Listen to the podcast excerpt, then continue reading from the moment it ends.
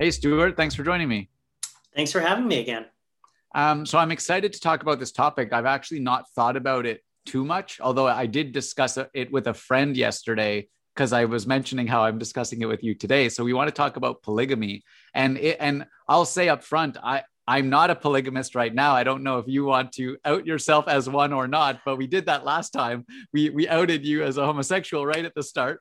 So I don't know if we need to label ourselves for this conversation as well to be allowed to talk about it.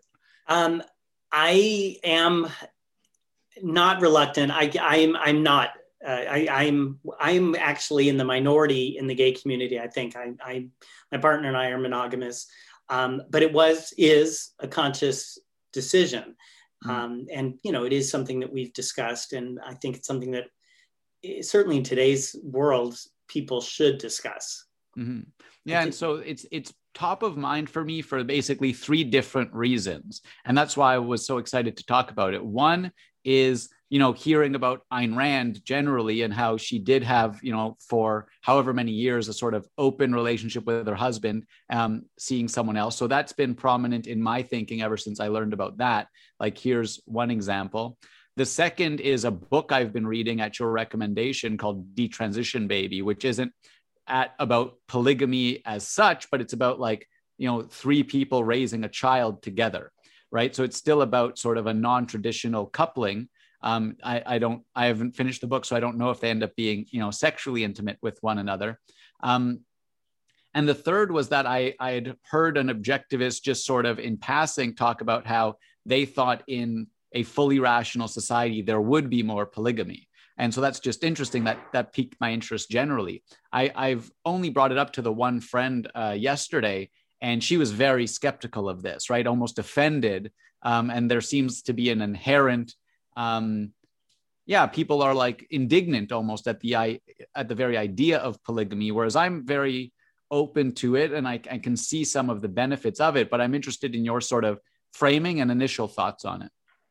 Well, I think um, we should be careful in, in our terms. Polygamy, I think, means you know multiple marriages, and I think that that is you know something possibly to discuss in terms of the legal ramifications.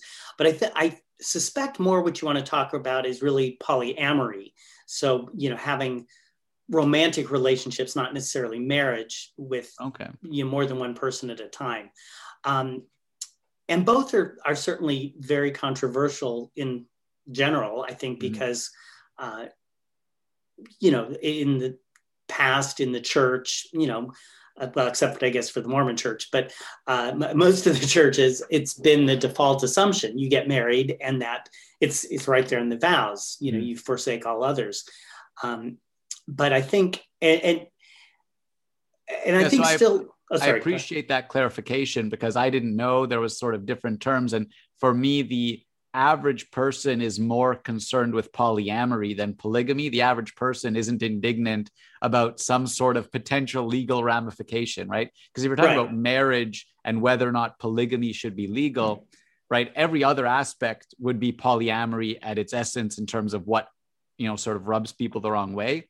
So right. I think we can sort of bracket for now the legal uh, ramifications of polygamy because any other respect eh, with any other part of polygamy that would be upsetting would probably upsetting to some or be worth discussing would probably have some degree of overlap with polyamory anyway yeah. Oh definitely. Yeah. Um, and uh, again this i think is it tends to be a bit generational. Um, older people you know grew up in a more traditional time and I think are, are often still bound by those kind of traditional notions. Although, like you said, Ayn Rand herself wasn't. But I, th- but I think most people, even most objectivists, are still. Mm-hmm. Uh, I think in general, younger people are maybe a little more open to, you know, questioning whether things are that way because it makes sense or are that way just because it's tradition. Mm-hmm. Um, yeah, and, and for me, it's you know, I I used to think for certain I would want monogamy because, uh, or is it? It's not monogamy then. If there's polyamory, what's the single part? Um, because monogamy would be about marriage. Yeah, mo- monoag. I can't even say it.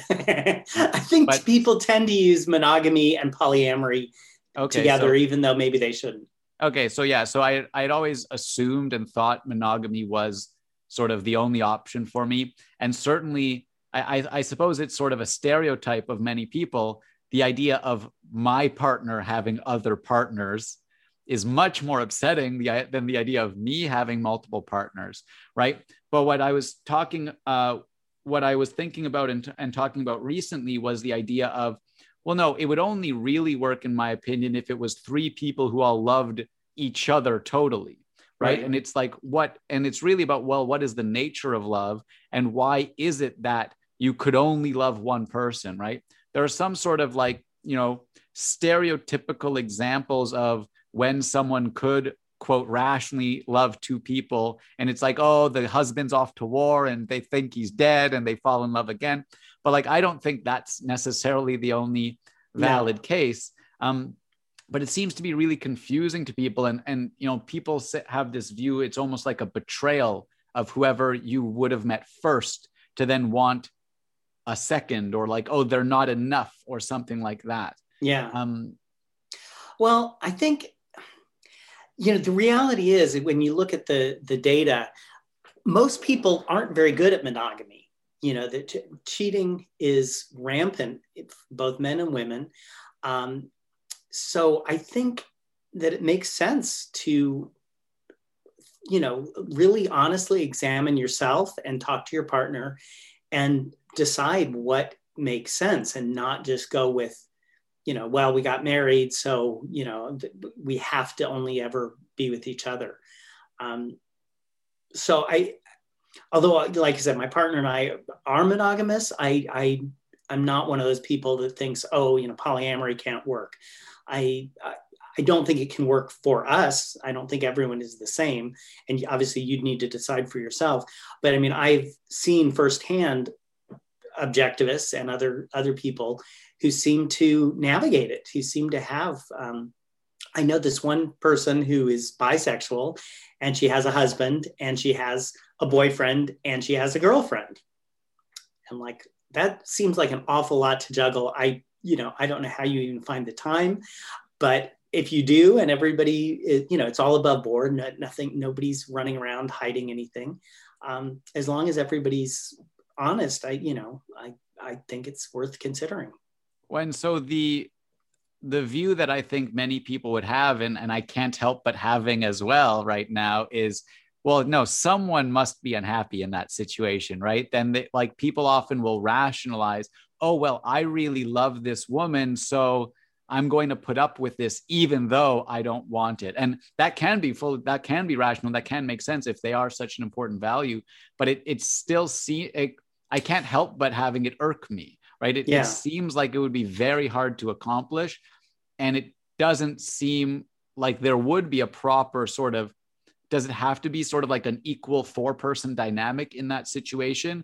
Or each person just has to accept the sort of that they have a third of the person they love so to speak right? Like because i think there's this romantic idea of like and that i definitely have of like you know a, a soul union with my partner right? And then is it really a soul union if they also have that with someone else?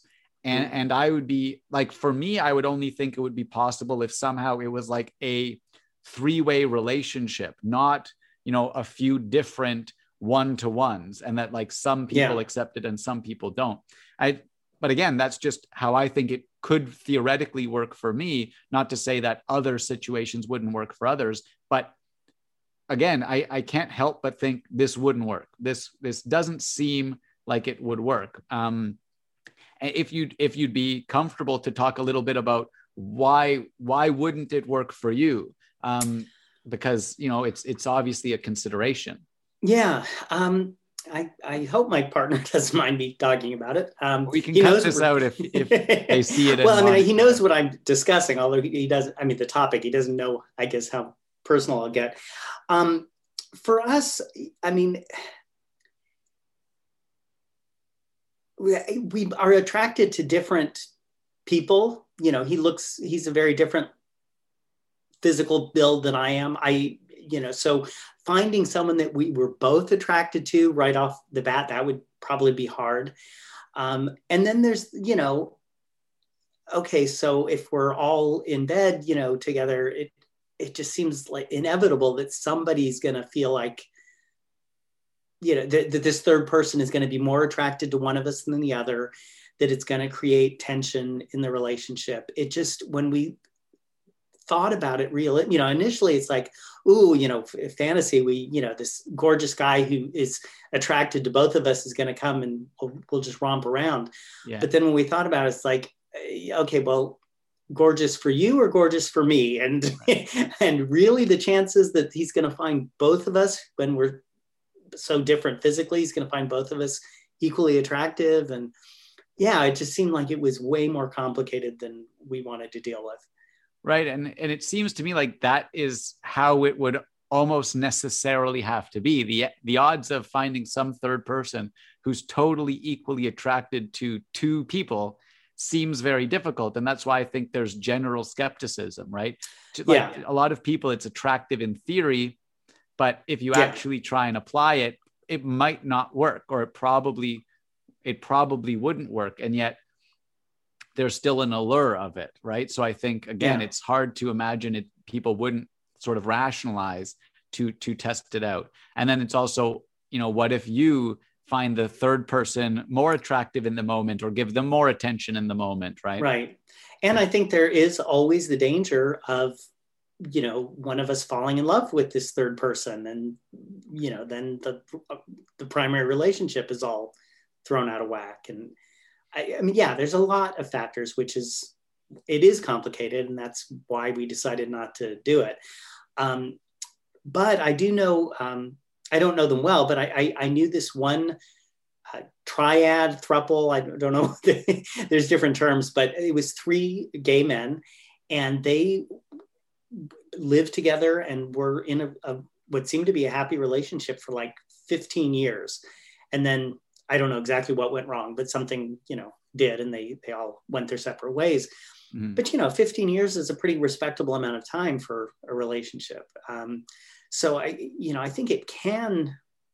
I, I think that it just inherently interactions between three people are going to be more complex, more fraught. I mean, it's a couple coupling is hard enough. I mean, it's uh, there's a lot of couple dynamics to work through, and when you add another person, I think it just ups that level of uh, complexity and things that can go wrong.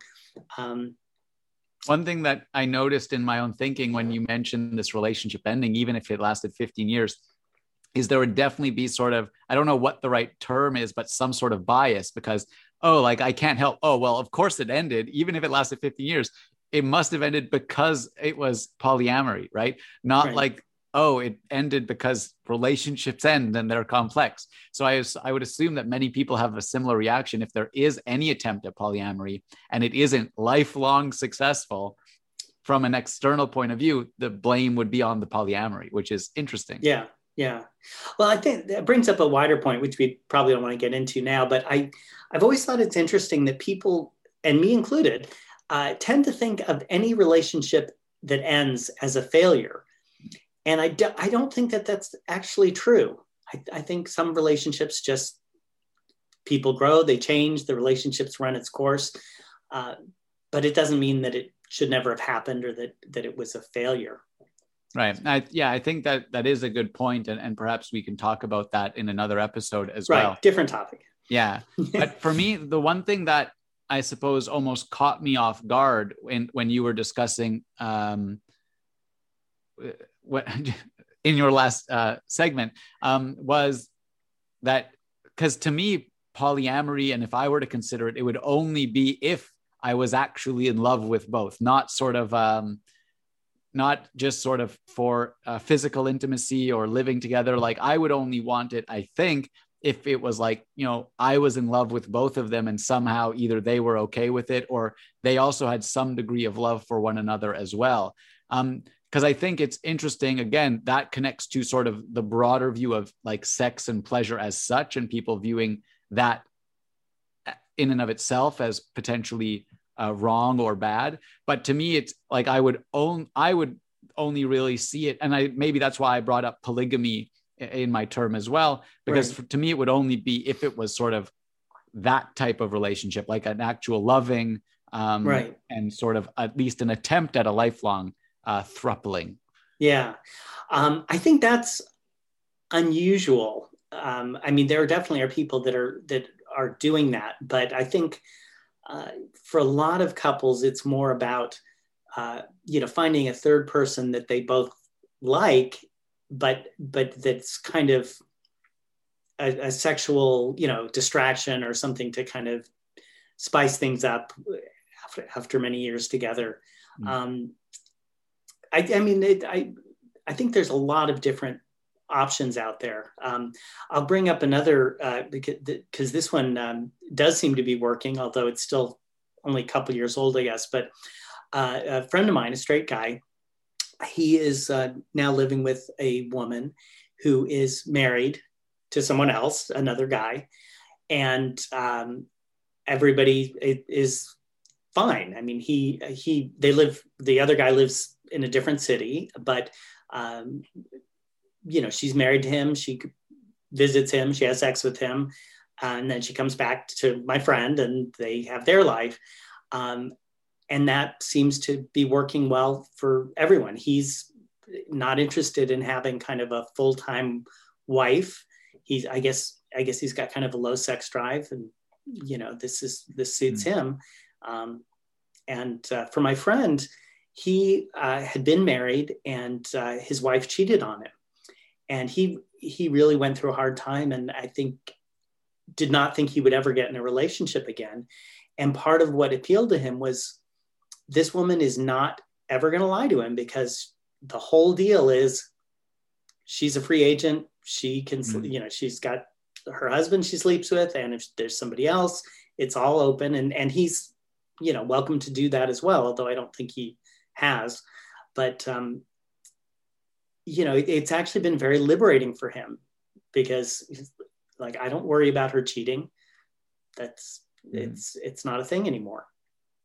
Yeah, so that's that's really interesting, and it highlights sort of uh, I I guess a bias I I've yet to be able to root out of my head because to me I can't help but get away from the very even in my view of polyamory, it's very sort of typical. Let's say right. It's not that someone could want uh, something other than you know the stereotypical wife right whereas whereas this friend he clearly wants something else that he judges for his life is the best thing but i think most people or many people would dismiss that as problematic yeah. he must have some sort of issues what do you mean he wants to be with someone who's with someone else and this sort of thing there's this sort of lack of recognition that there are so many different values people can have so many different ways they want to live their life whereas we still and i still even in this framing i'm trying to fit everyone in like a square hole or, or whatever the yeah. phrase is right so it's really yeah. interesting that there are so many ways someone can live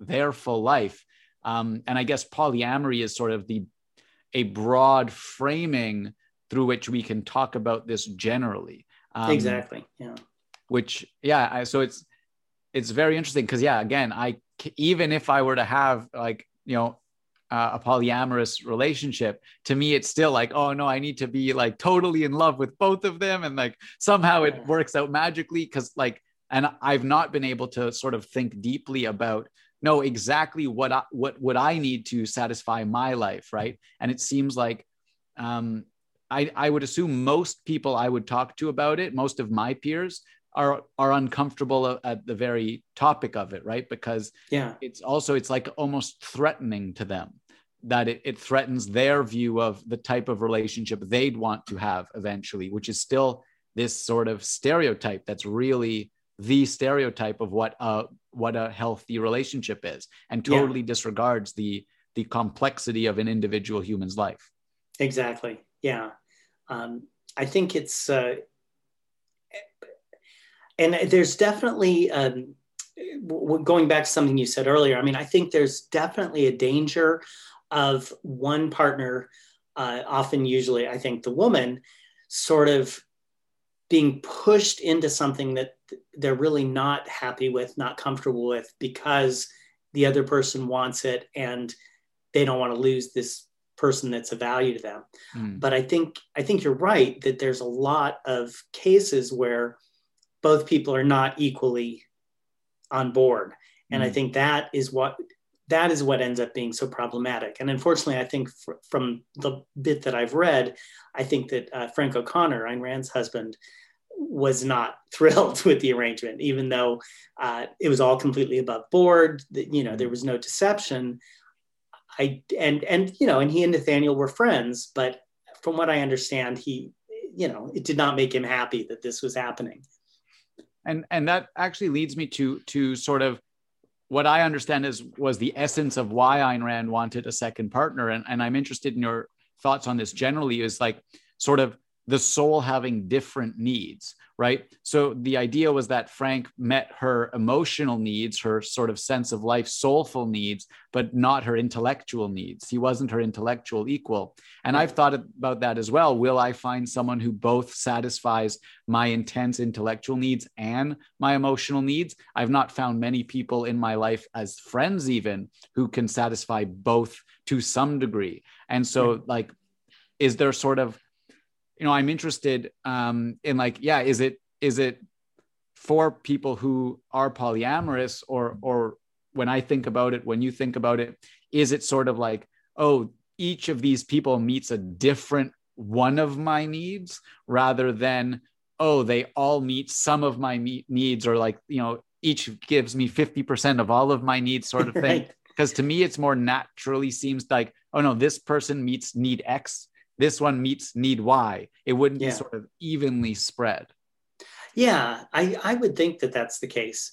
Um, but, you know, I think one of the things that uh, I've realized as, as I've gotten older is that it's, you know, you don't necessarily need your romantic partner to fill every need. You know, mm-hmm. that's you you can have friends. In, in you know, in our case, it's not other romantic partners, but I mean, I have a best friend and I have other friends. I have, you know, my partner is very, very smart and, and we're on the same page intellectually a lot, but he's not an objectivist. He, he's, you know, he's read some, but he's, you know, he can't have the level of uh, philosophical discourse on objectivism that I could have with you or with somebody, you know, with, with some of my objectivist friends. And that's fine. You know, I, I think it's a mistake to think that a romantic partner has to, you know, be your everything and fulfill every need. I, I, I don't think that's true. And and that sort of I think gets us to the the central issue in in a discussion of poly, polyamory and especially sort of people's skepticism of it is the only need that would have to be met by a partner let's say would be a sexual need right? Like that's the only thing that really necessarily distinguishes your closest best friend from your partner.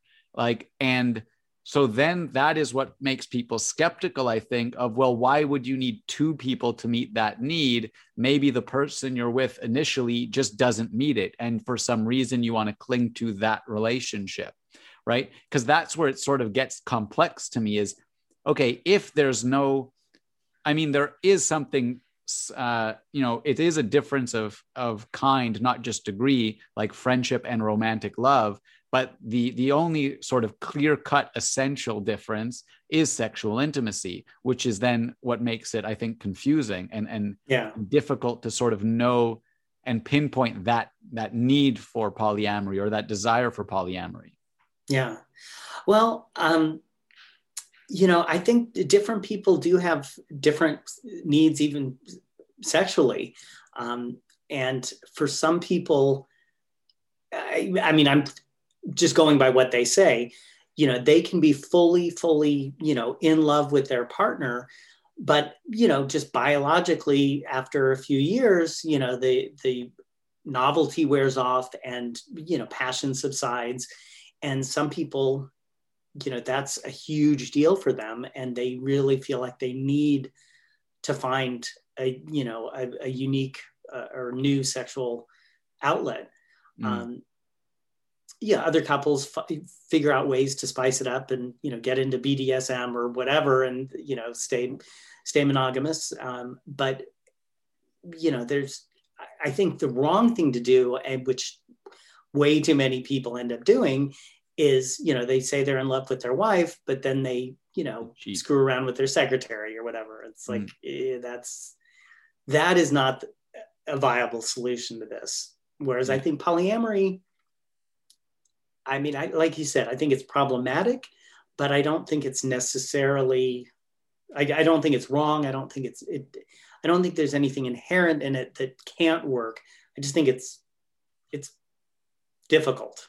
Right, and and just because it's difficult doesn't mean it's impossible right? And it and right. there's lots of difficult things people do and, and accomplish and thrive with right? Exactly um, yeah. one thing that comes to mind for me is like until this conversation i had only really thought of polyamory in terms of if i had unmet emotional needs and i would want to be very clear um, with partners if i was pursuing uh, a polyamorous relationship. But it's interesting because reflecting on myself now, like I could see a situation because of sort of because of my gender identity and because of things with my own sexuality, I could fall in love with someone that I'm not able to meet all of their sexual needs. That's something mm. I have to very much struggle and, and learn to understand now. And so from from that sort of I I don't think personally I'd be able to I I think I'd struggle very hard to accept if I didn't meet someone's emotional needs but I could understand if I don't meet their sexual needs and if I really love them, I I right now I've not thought deeply about it, but I would right. be open to if needed allowing them or having them, you know, find the have those needs met elsewhere.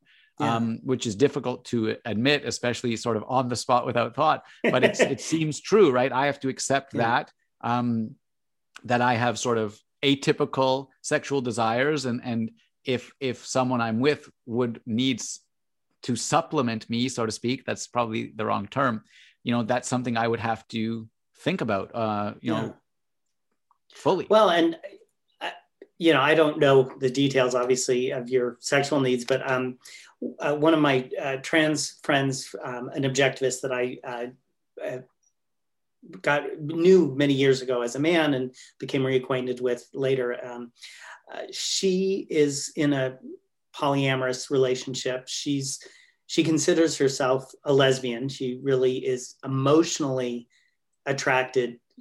She says she only falls in love with women, but sexually she really likes what men can do for her. So, you know, she has male partners Then she says, you know, there's just nothing there emotionally. I don't, I don't, I'm not emotionally attracted to them mm. but sexually they do something for her that her female partners don't. Mm. So, you know, again, is I, am I think that would be really challenging for the, everyone really involved, but um, but she, you know, she seems to be making it work. So right, and I and and two sort of central things come to mind. One is a lot of this would be easier for us to talk about, easier for individuals to navigate if our culture had an ability to talk about sex, pleasure openly and properly.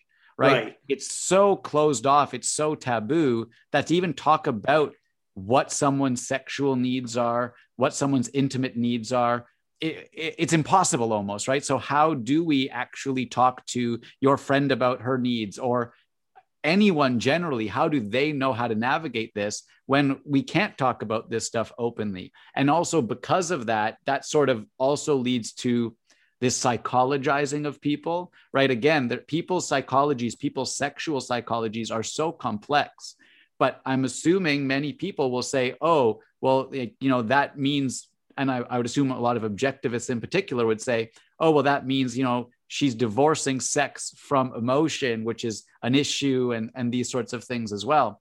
But it's it's so complex, and we're not allowed to discuss it at all.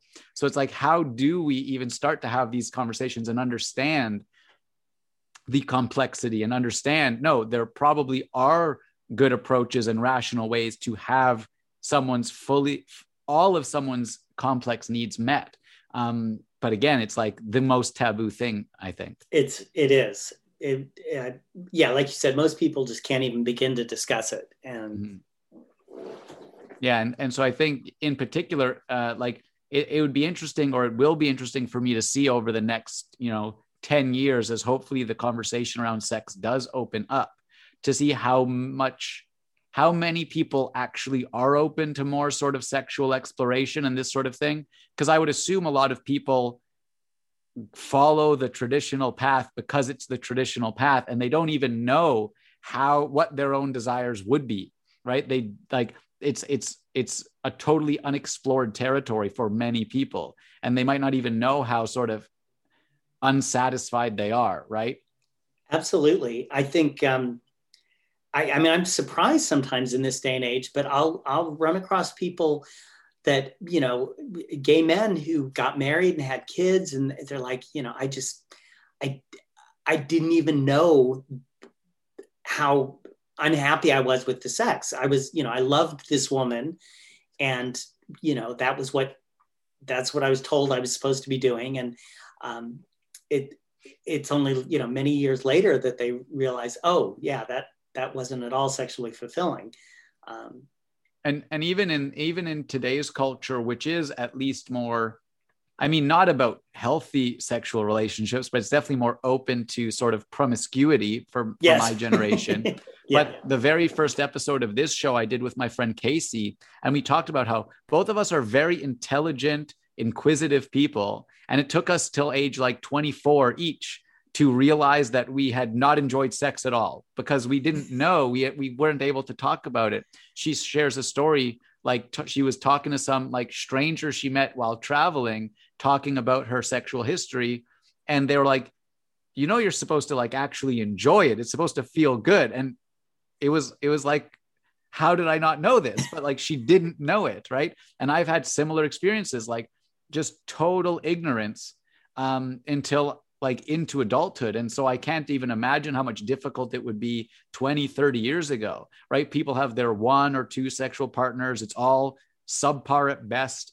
And they and they have no idea what they're even aiming at um, because it's so taboo. Like and even i think I could be wrong, but I know, especially in my male relationships, it's not like we talk about sex openly and properly about enjoyment and these sorts of things. You know, the stereotype from from movies is that women do it a little more, um, like talk about it with one another a little more. But how how would I know? How would I know if my experience isn't normal or isn't satisfying if it's the only one I've ever had? Right, and if you're not comfortable talking about it which most people aren't. Mm-hmm. Yeah, I mean, I think I think most straight men feel like you know if they're going to talk about it, they need to.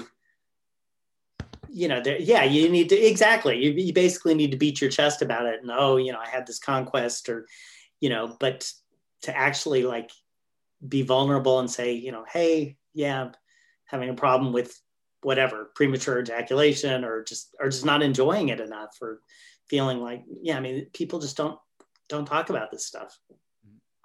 Well, do you have any last thoughts on polyamory? We we didn't get to polygamy, but that's a whole other.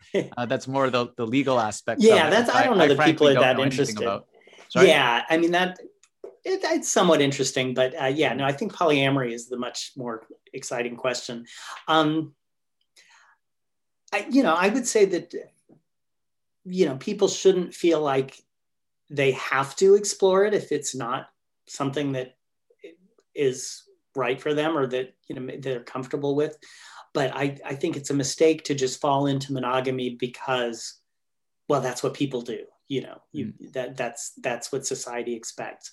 Um, i think you really need to examine what's what are your needs what you know what's going to make you happy. And uh, you know, it's not always easy to figure it out yeah, and I think you know the essence of any healthy relationship is an openness for both people to achieve their fullest happiness, right? Like I think that's really important, and as complex as that could be, um, you know, I think that is the root of a healthy relationship with yourself or with a partner. And so polyamory is just a very an admittedly extremely complex aspect of that.